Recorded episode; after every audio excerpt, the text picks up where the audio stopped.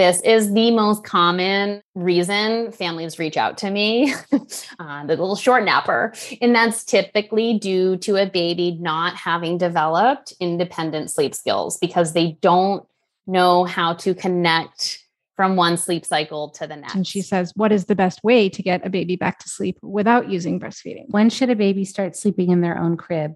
When should a baby have their own room? What's your opinion on on all these things, Ellie? Is there an ideal time that a baby should start to sleep further and further away from the parents? Are there any risks to not doing it that way? So here's an important one. Does crying it out cause psychological damage to a child? The only way my baby sleeps is if I leave her to cry alone. I don't like it, but I don't know what else to do. I'm Cynthia Overgard, owner of Hypnobirthing of Connecticut, childbirth advocate, and postpartum support specialist. And I'm Trisha Ludwig, certified nurse midwife and international board certified lactation consultant. And this is the Down to Birth podcast. Childbirth is something we're made to do, but how do we have our safest and most satisfying experience in today's medical culture? Let's dispel the myths and get down to birth.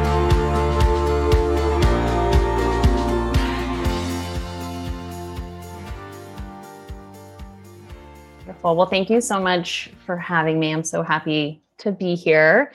I am Ellie Linden Mayer, a certified childbirth educator, birth doula, lactation counselor, and pediatric sleep consultant. I am the founder and owner of Joyful Birthing and Beyond here um, on the North Shore um, of Boston. Um, and of course, I'm also a mother. I have three children. I have a 10 year old, an eight year old, and a nine month old baby. So very much in in the throes of of parenting and sleep um, as well. so, so, so how's it going? How's your sleep? Oh gosh, it's a process, but we're we're getting there. We're getting there. Uh, yeah, waking up once once a night right now, which is which I take as a win. I'll take it. Absolutely. That that sounds like a good place to be yeah. Um, sleep is obviously a very, very uh, popular topic and very important topic. So we are excited to ask you a lot of questions about infant sleep. But before we do that, do you want to just give us um, some background on your sleep philosophy as it relates to babies? Yeah, sure. I would love to. So, the sleep may have heard of the sleep adage sleep begets sleep this is absolutely true. You know, I've heard many stories of mothers, um, grandparents encouraging you know new parents to keep their babies awake in the afternoon so that they sleep at night and that just makes me cringe because we know that when a baby is is awake for too long and is not hitting those sleep needs throughout the day that that can actually backfire and lead to a baby getting into an overtired state where their body then releases cortisol and adrenaline to stay awake. And that then makes falling asleep and actually even staying asleep more challenging. So, from day one, one thing to do is just to focus on making sure that the baby um, is sleeping basically um, uh, of course around the clock but is basically never awake for much longer than 45 to 60 minutes. And most babies are going to wake up to feed and spend most of their awake energy feeding and then go right back to sleep. Some babies are going to need more sleep and some are going to do fine on less sleep. There is going to be all always some variability from baby to baby. Um, you know i think especially new parents are are always comparing what their baby is doing to the baby next door. Um, and I I caution against that because I think that can breed a lot of anxiety and angst. I always say if a baby's still awake at the 60 minute mark, then I encourage parents to really start to work to get baby to sleep. And they can do that by swaddling the baby, bouncing the baby, rocking the baby, shushing, right? And when we support a baby in those ways, then then the baby's gonna drift right off. Most newborns are going to need support, both falling and staying asleep. They don't just intrinsically know how to sleep all by themselves. Some do better than others with that. Well, in those early weeks, especially, they are going to want to be in close contact with a human, another human body, particularly yeah. the mother. And having your baby sleep on your body is a great way to get a newborn to get enough sleep time and feed time and not miss feeding cues for breastfeeding as well.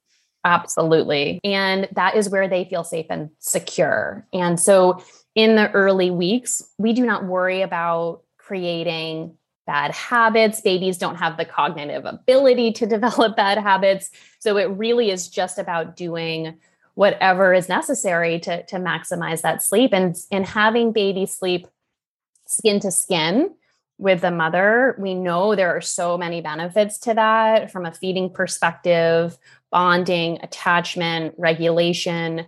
So having a good feeding and then letting the baby drift off to sleep for a nice long nap, you know, this is this is wonderful. And I am speaking about daytime where the parent is alert and awake. I do not recommend sleeping skin to skin, um, you know, in, in an upright position at night. That's that's dangerous and carries some risks. So this is a very triggering topic for a lot of parents, a lot of moms, because we're so connected, we're so bonded, we're so sensitive to the baby. And when they hear anything around sleep training, because the word training is so I don't know, inherently offensive in some way because they think it's going to necessarily mean ignore your baby's needs. But in this conversation, we're going to show that's not what this is about. It's more about establishing healthy sleep habits.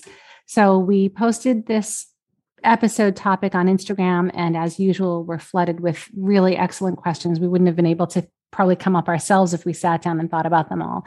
So we're going to go through these questions. But my first question, Ellie, is when is it too soon to try to establish sleep habits? It takes a while for babies to get on a diurnal circadian rhythm. So, what's too soon?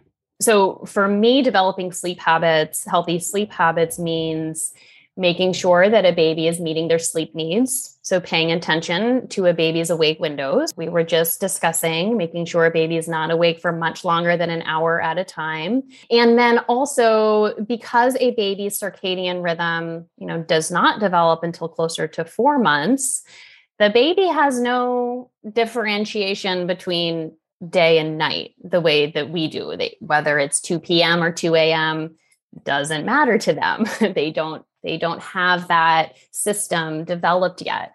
They are working off of a homeostatic system, which is basically their sleep is determined by duration of wakeful periods, right? And this again is why those awake windows are so important. And so, one healthy habit that we can help to develop early on is having our babies with us during the daylight hours, meaning they're napping in the living room with the sun coming in through the windows and life going on around them. Right? This helps cue them that it's daytime, exposing them to daylight, fresh air as well helps cue their system.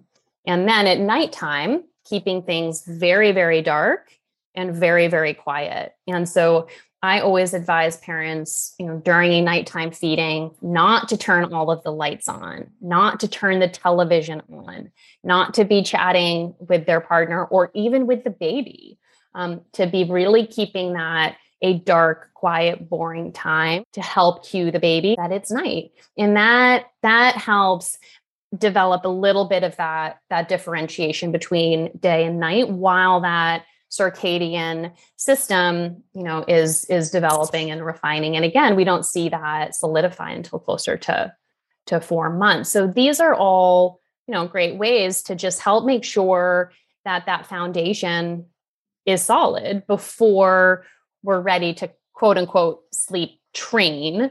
Um, to me that would not be any earlier than than 12 weeks. And that really would be the earliest. So matching it up with a baby's development, their readiness, that's when we see the best results. I was also just going to comment on how how it relates to breastfeeding and in my experience implementing any type of strict scheduling of sleep or sleep training in those first 12 weeks can be very detrimental to breastfeeding if yes. exclusive if exclusive breastfeeding is the goal they just generally don't go together very well. Yeah i completely agree. And that really isn't appropriate until closer to six months of age mean so for a very long time it's following awake windows, knowing that a baby's cues are going to trump even any awake window, um, and that there are times when a baby may want to cluster feed for three hours. And during that time, they may drift off and have little short naps and then wake up and want to feed right again. And, and we must honor that if we want that breastfeeding relationship to be successful. So, would you say to kind of summarize that, that babies really should babies and parents should not be focused on any type of clock based schedule before six months. So it's not about getting your baby to go to bed at 8 p.m. and sleeping till six or, you know, napping at two. Forget the clock and focus just on length of sleep and then wake windows.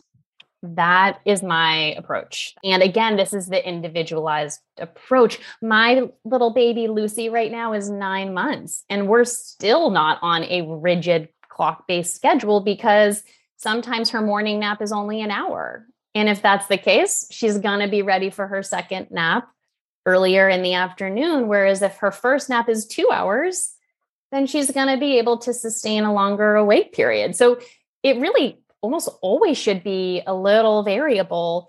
Um, and the variability decreases as a baby gets older, right? But um, but that that is what I find to work best professionally and personally as a mom. So the first few questions I want to start with are what a couple of women submitted, and let's just begin here. It says, "Does your baby need a sleep schedule? Won't they learn it naturally?" Many, many babies need help falling asleep and staying asleep um, and and some babies won't even show those classic sleepy cues like yawning and rubbing their eyes um, and so really we it's up to us to kind of watch the clock and determine okay it's time it's time for that sleep. Um, if a baby it's really easy to miss a, a sleep cue. And if we do if that's what we're going off of and a baby then exceeds that awake window window they then enter into this period of overtiredness which i was talking about earlier. And that can be mistaken for oh my baby's so happy and awake they actually get kind of wired um, and seem maybe even energetic whereas really they're just overstimulated and and stressed yeah i mean i guess it's true that yes, of course, they'll learn how to sleep on their own. The question is, what habits will they have? Because if you're not disciplined in sleep habits in the home, you can and will likely have a five year old, a seven year old, certainly a teenager who's at risk of just staying up really, really late and just waiting until they pass out at night rather than giving them all the sleep they need with a habit when they're five or seven. Like, this is your bath time. Now it's reading time. Now we dim the light. We turn out the light. You go to bed and they peacefully close their eyes and drift off to sleep. Is that the difference? It's like, yes, the, they're humans and they'll sleep either way, but we're looking to actually establish optimal, healthy habits. I think that's what this is about more than anything. Absolutely. And again, their circadian system will be developed around four months. The range is sort of between three and six months, is when we see that natural biological clock sort of kick into gear. Early on, again, they don't have that. We really need to help ensure that they're meeting those daily needs for optimal development. So, when we talk about um, healthy habits, you mentioned holding, rocking, bouncing, baby wearing, um, swaddling, even shushing, breastfeeding. So, in the early weeks, newborn babies are breastfeeding to sleep. That is expected, natural, normal, good for milk production. Yes. So there's a point, there's an age where you're you may want to work at getting your baby to fall asleep without breastfeeding. So the, the next question, first of all, would be when when in your mind is a is that age? And i'm sure it is a little bit dependent on the baby and their development. But the second part of that question is um, from one of our listeners and she says what is the best way to get a baby back to sleep without using breastfeeding? Yeah yeah they sort of go together those questions so 100% in the early weeks baby is naturally going to be falling asleep at the breast like i said that awake period is so short and they're going to be using the majority of their wakeful energy to feed. And it is, we know breastfeeding has a sedative effect on a baby and it's cuddly and warm. This is a delightful place for a baby to fall asleep. Um, again, we're not worried about developing any bad habits early on. Once we pass that critical period of the first two to three weeks, then during the day, if the baby feeds and then has some extra awake time, this is a great time to, if baby sort of drowses off a little bit at the breast, wake baby up, change their diaper, do a little tummy time, a little eye contact time, and then work to get baby to sleep by rocking or bouncing, shushing, skin to skin, these other multisensory cues during the night. Path of least resistance is what I always say. So during the night, totally fine let baby fall asleep at the breast, put baby back down. We don't need to worry about that at night. But as early as three or four weeks, it's if we can introduce other ways of having baby to fall asleep, it'll just be easier down the line. This is not a hard, fast rule, though. Um, I, yeah, I would also just add as long as breastfeeding is well established and, and supply and demand are in sync and babies gaining weight well and not showing feeding cues during that time of trying to put them to sleep a different way. 100%. Yes. It's a matter of priorities. And feeding is is the is the higher priority. Um, but it's it sounded to me that I would think just from hearing what you've said so far, because I was that mom who breastfed my son to sleep and I did it way too long and it did become problematic for us. but I if I could hear this episode from the beginning, I I would be making a mental note that by four months, maybe try to extricate myself from doing it at that point because I took that, I think, way too long. Is four months too late if someone is hoping to avoid any problems down the road with sleep? Is it too late to still be letting the baby nurse to sleep? Would you say that's too long? No. Of course, given that breastfeeding is definitely established, but by four months, uh, the presumption is it would be.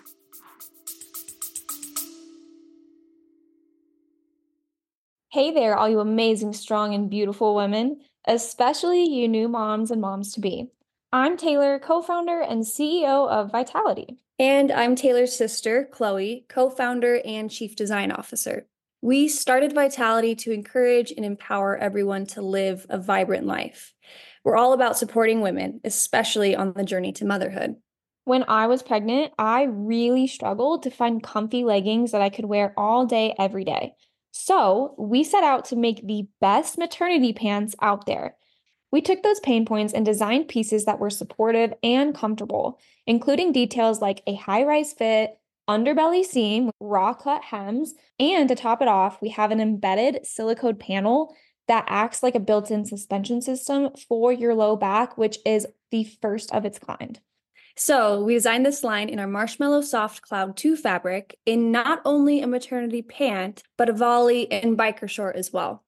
Let me tell you, all of these pieces are a game changer. Just go to shopvitality.com. And cherry on top, you guys can use code down to birth at checkout to get 10% off your order. 10% off athleisure designed for pregnancy during pregnancy. Down to Birth is sponsored by Postpartum Soothe. Recovering from a vaginal birth takes many women by surprise. Everyday activities like sitting, walking, and going to the bathroom can be uncomfortable, and Postpartum Soothe is just the remedy to support your healing and relieve discomfort. Postpartum Soothe is a 100% organic herbal blend that's applied to maternity pads in the days immediately following your birth, giving you all the benefits of a sitz bath 24 7. That's because herbs like comfrey leaf, uva ursi, and witch hazel are known for their antimicrobial and anti inflammatory properties. Postpartum Soothe can be prepared anytime during the third trimester, and it makes a beautiful baby gift. It's a must for any woman seeking a faster, easier recovery from a vaginal birth. Visit postpartumsoothe.com.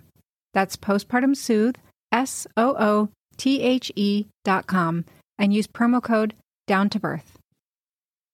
Did you know that 97% of women take a prenatal vitamin, yet 95% of us are still deficient in key nutrients for pregnancy and postpartum? After a long time searching for the optimal prenatal nutrition product, we bring you Needed, a radically better prenatal vitamin. Needed's nutritional products offer nutrients that your body can utilize with doses at optimal versus bare minimum levels and are available in capsules and an easy to take vanilla powder, perfect for those moms with pill fatigue or nausea.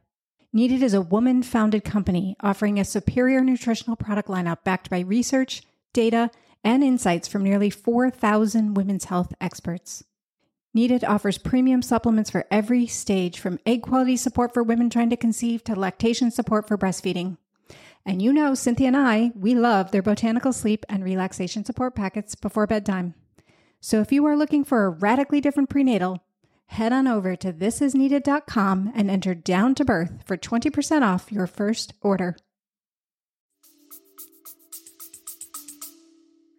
No, I don't think that's too long. What I would caution against is just having, if the baby's reliant on nursing to sleep for every single time they need to go to sleep at four months, we're going to have a little more work to do. That's what I did. I didn't, I should have mentioned that every single nap, it was every single sleep every day and night. And was really, really, I really made things difficult for myself. But it works, but it works. And sometimes it's just about doing what works and what feels easiest. And there's nothing wrong with that. Yes, there'll be a bit of more work to do down the line, but um, a baby's capable of developing those skills at any time. I didn't, it's not that I liked doing it. I truly believed there, I didn't have hope that any other way would work. And that's why we're having this conversation with you today because we right. want people to have hope.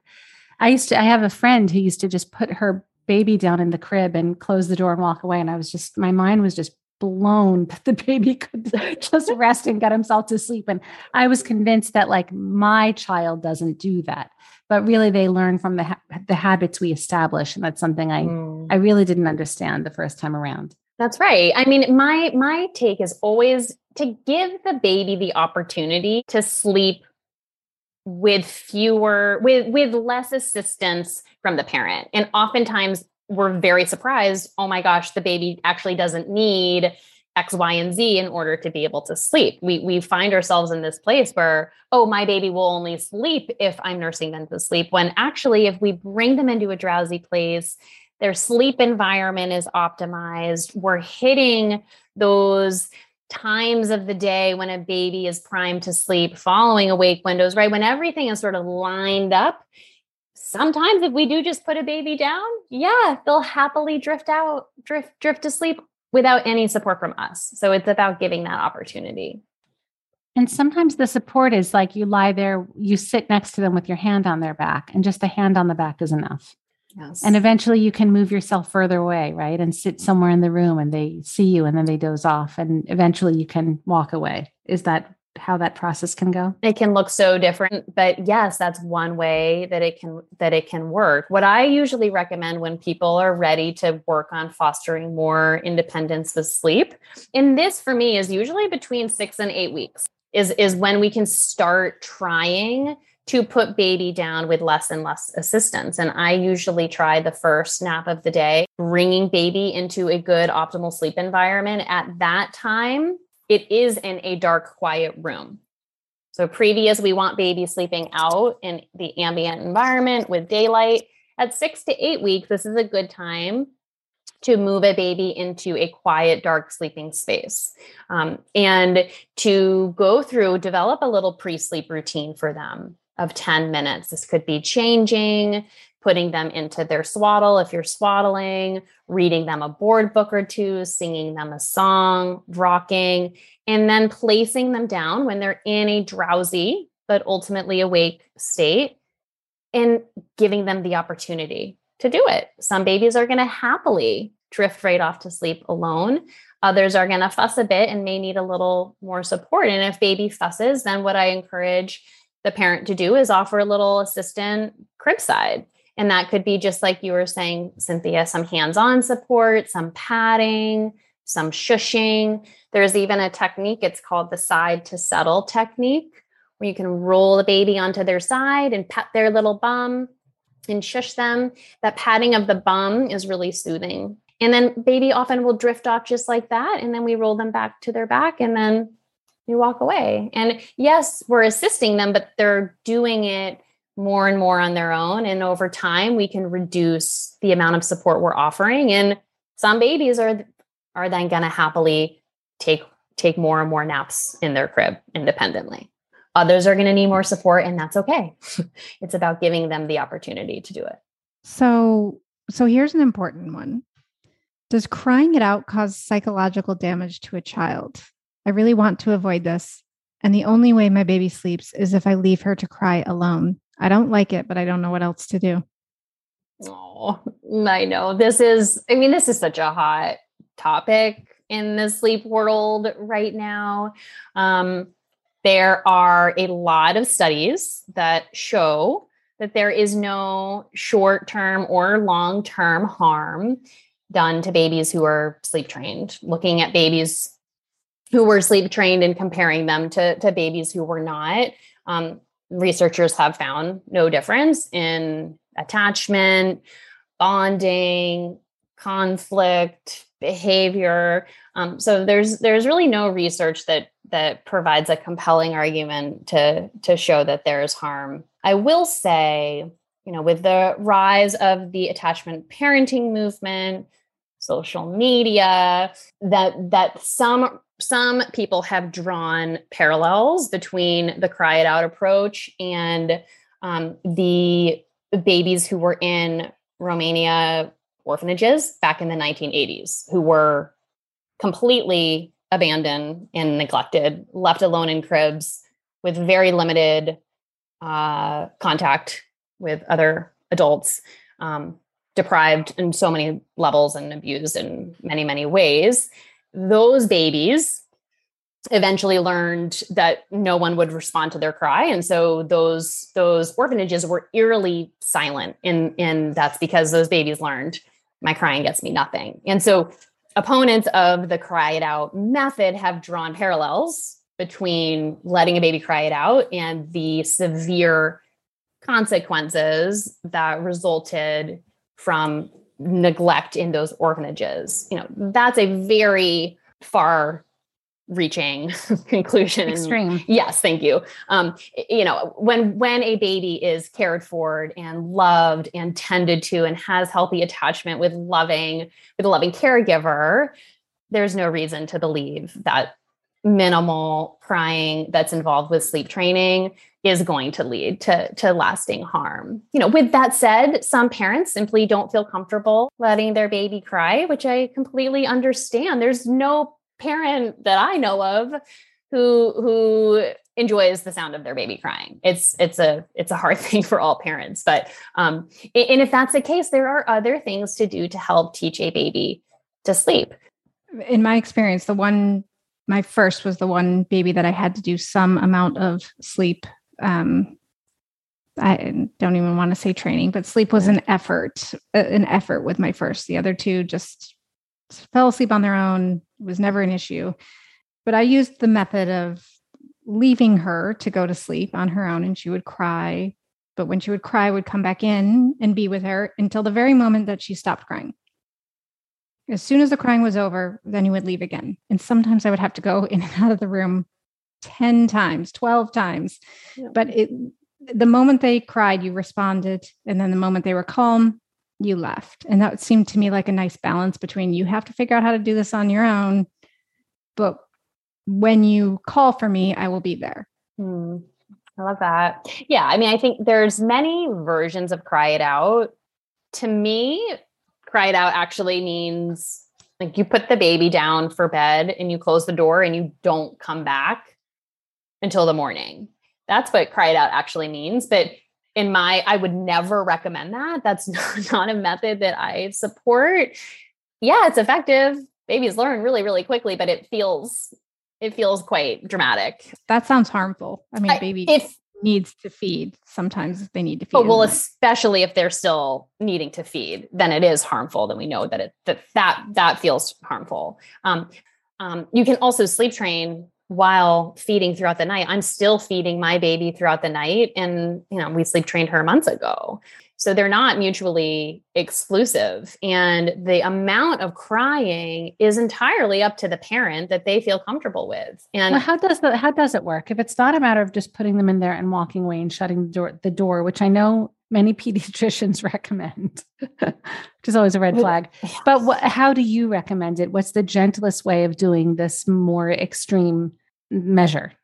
If parents feel they've tried other things, how do you, what's a gentler way of doing that? Right. I mean, I Waiting think a few minutes at a time, like leaving the room for a minute. What, how does it work? I mean, that's typically what I recommend. I I I like to do a phased approach where I focus on having the baby develop the ability to sleep independently at bedtime. That's when the sleep pressure is greatest, meaning there's the biggest drive to sleep. And so we tend to see the most success at bedtime. And so my recommendation is usually just to start with bedtime and to then have the parent be doing those checks based on a cadence that they feel comfortable with. We know that if a parent is checking every 2 to 3 minutes, that that's going to be too stimulating for a baby and the baby's not going to have the space in order to learn the skill of self settling so there there do need to be increasing intervals of time and again that this is where the individual support really really comes in for me I, what i did with my baby was intervals of 10 minutes because i know as a sleep specialist that a baby needs that space they need the opportunity to learn the skill and that my going in ran the risk of interrupting that process. So even as hard as it was, I did 10 minute checks until she was asleep. Um, and then I tended to her throughout the night as I would any other night. And and once and same thing for naps. And then once I saw her develop the skill at bedtime, then I moved on to target her falling asleep independently after she woke up to feed. And then once that came together, then I moved on to tackle naps. Um, so that that's my phased approach that I like to use um, with my clients, especially the ones who are wary about the crying. So, should babies be swaddled to sleep? Hmm. the should is a tricky part of that question. I, this is so individual, of course.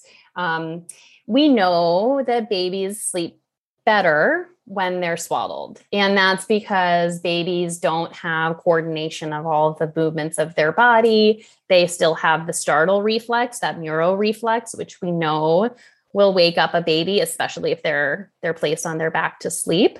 And so swaddling a baby will maximize a baby's sleep periods and and everybody's sleep typically.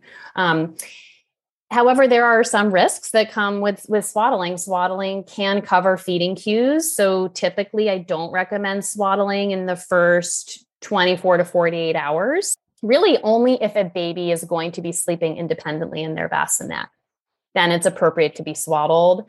Um, if the baby is going to be sleeping skin, well, obviously they can't sleep skin to skin if they're swaddled. So, but if they're going to be held, I don't recommend swaddling a baby. Um, we we run the risk of overheating as well with swaddling. Um, so making sure the baby is wearing, you know, fewer layers. We don't want to bundle a baby up and then swaddle them.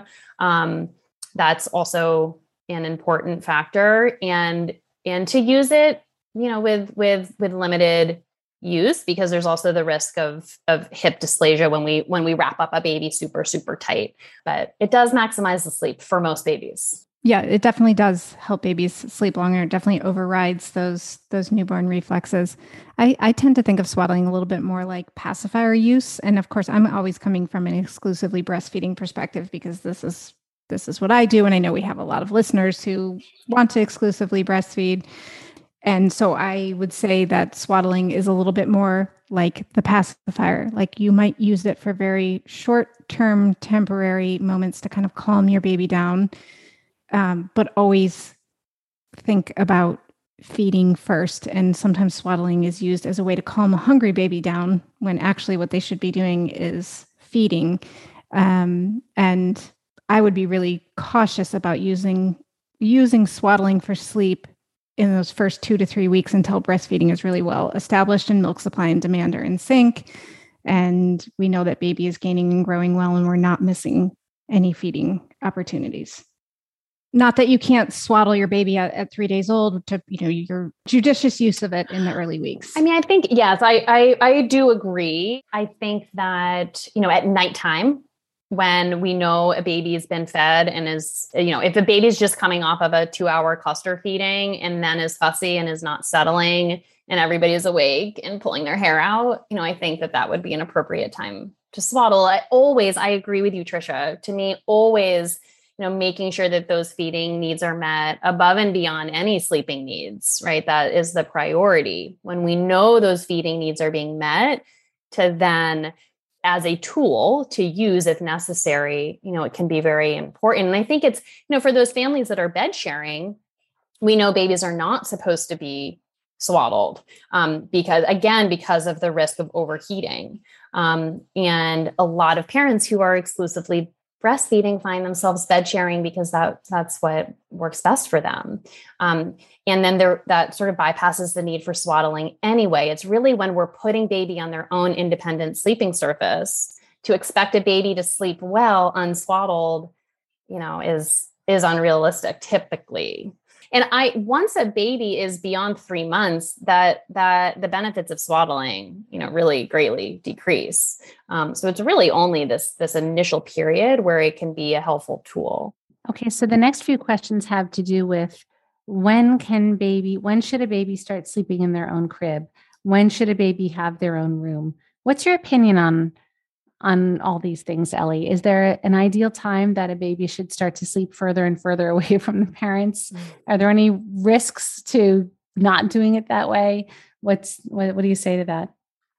Yeah, you know, the recommendation we hear from pediatricians is that babies should be sharing the same room for at least the first six months, ideally for the first 12 months. And this is, you know, in an effort to reduce the risk of SIDS um, and to ensure you know healthy healthy feeding habits throughout the night. Um, my recommendation is to definitely room share at least for the first four months. Um, i think any earlier than that we do run into some you know murky waters in terms of especially the the, the feeding and missing those cues. Um, after four months i really take a you know, if a family feels ready for that transition, that's something I'm absolutely happy to support, especially if there's the baby's right next door, the parents can hear the baby from the bed. If not, making sure there's there's a baby monitor so that you're very in tune with the baby.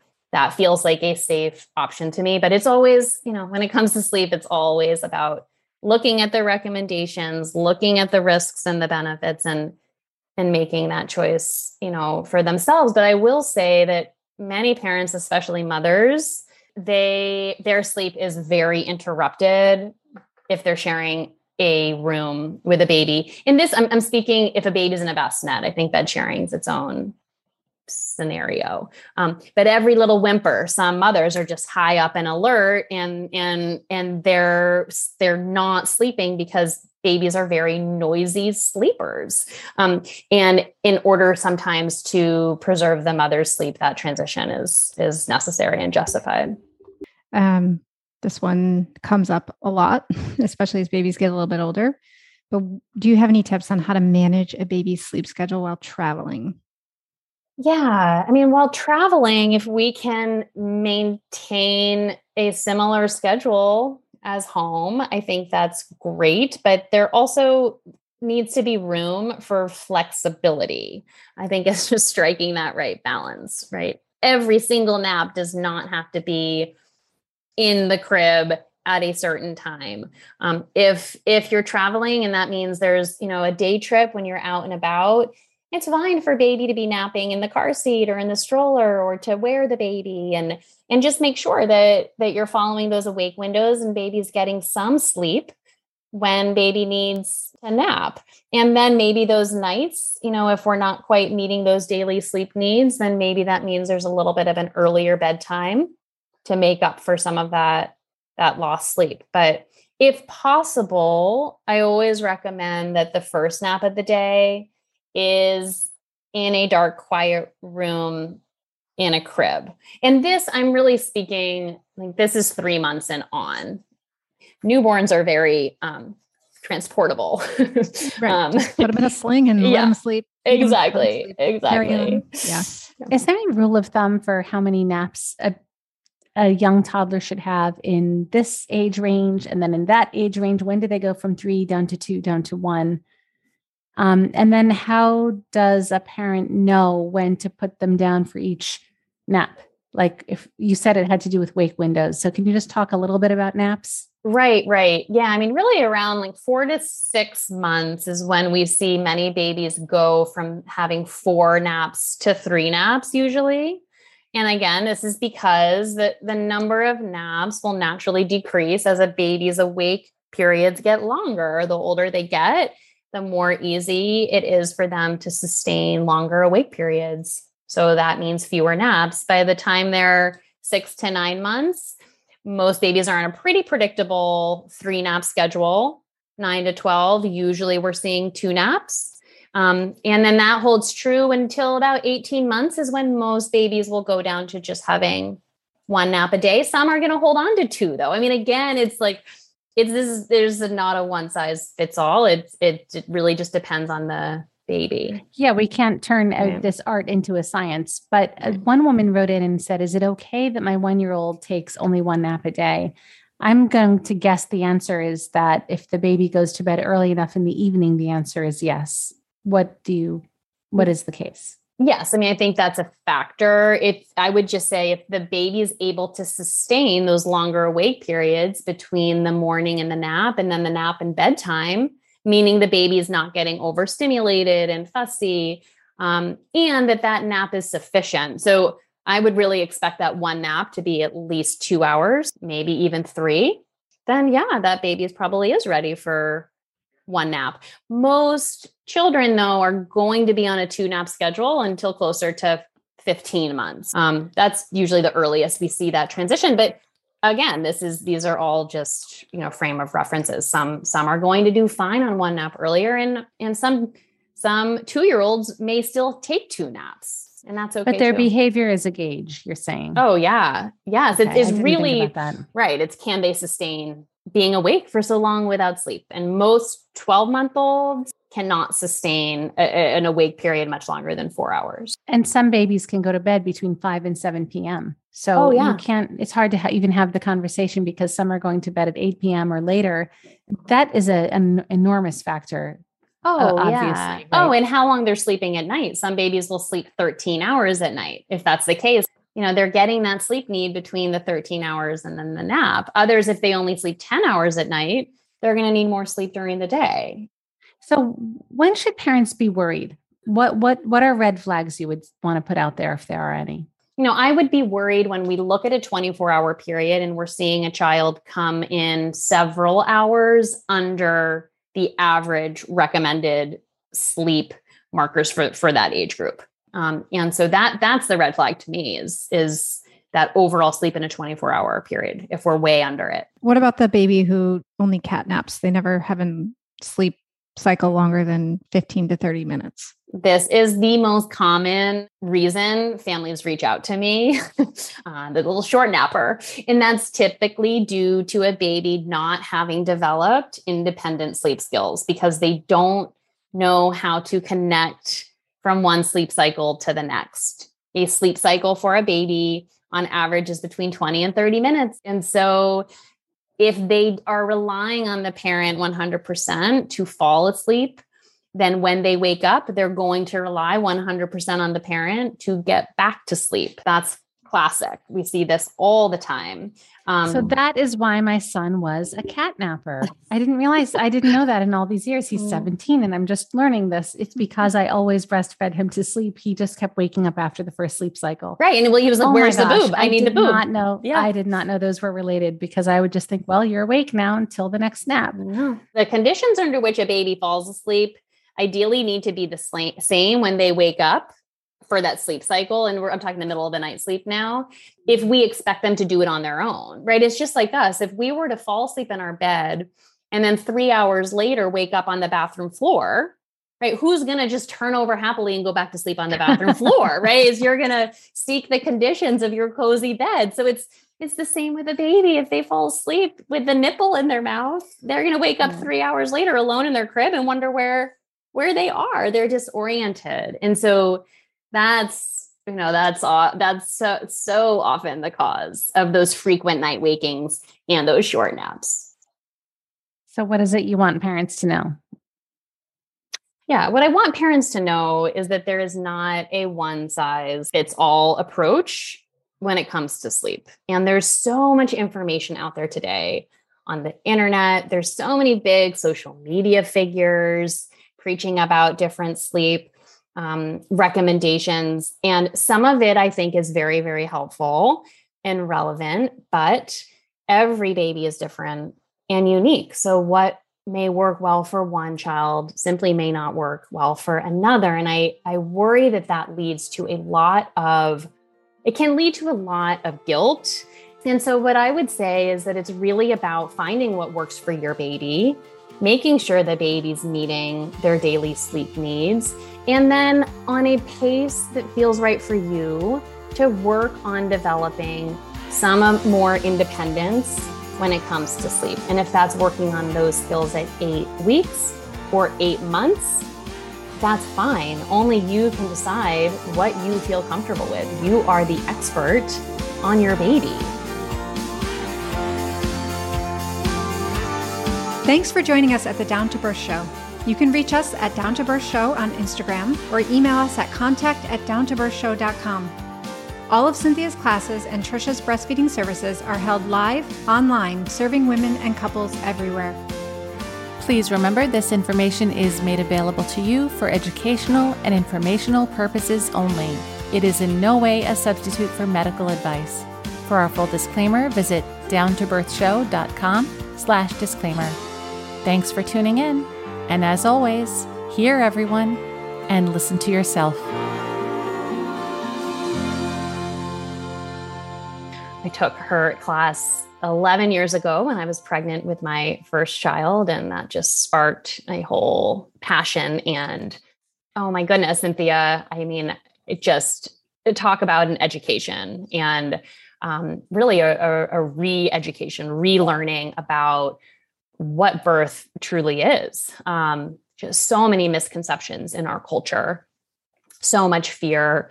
Um, so much drama and your class really gave me a whole new way of thinking about birth um, and and my husband justin you know as well we were just couldn't couldn't get enough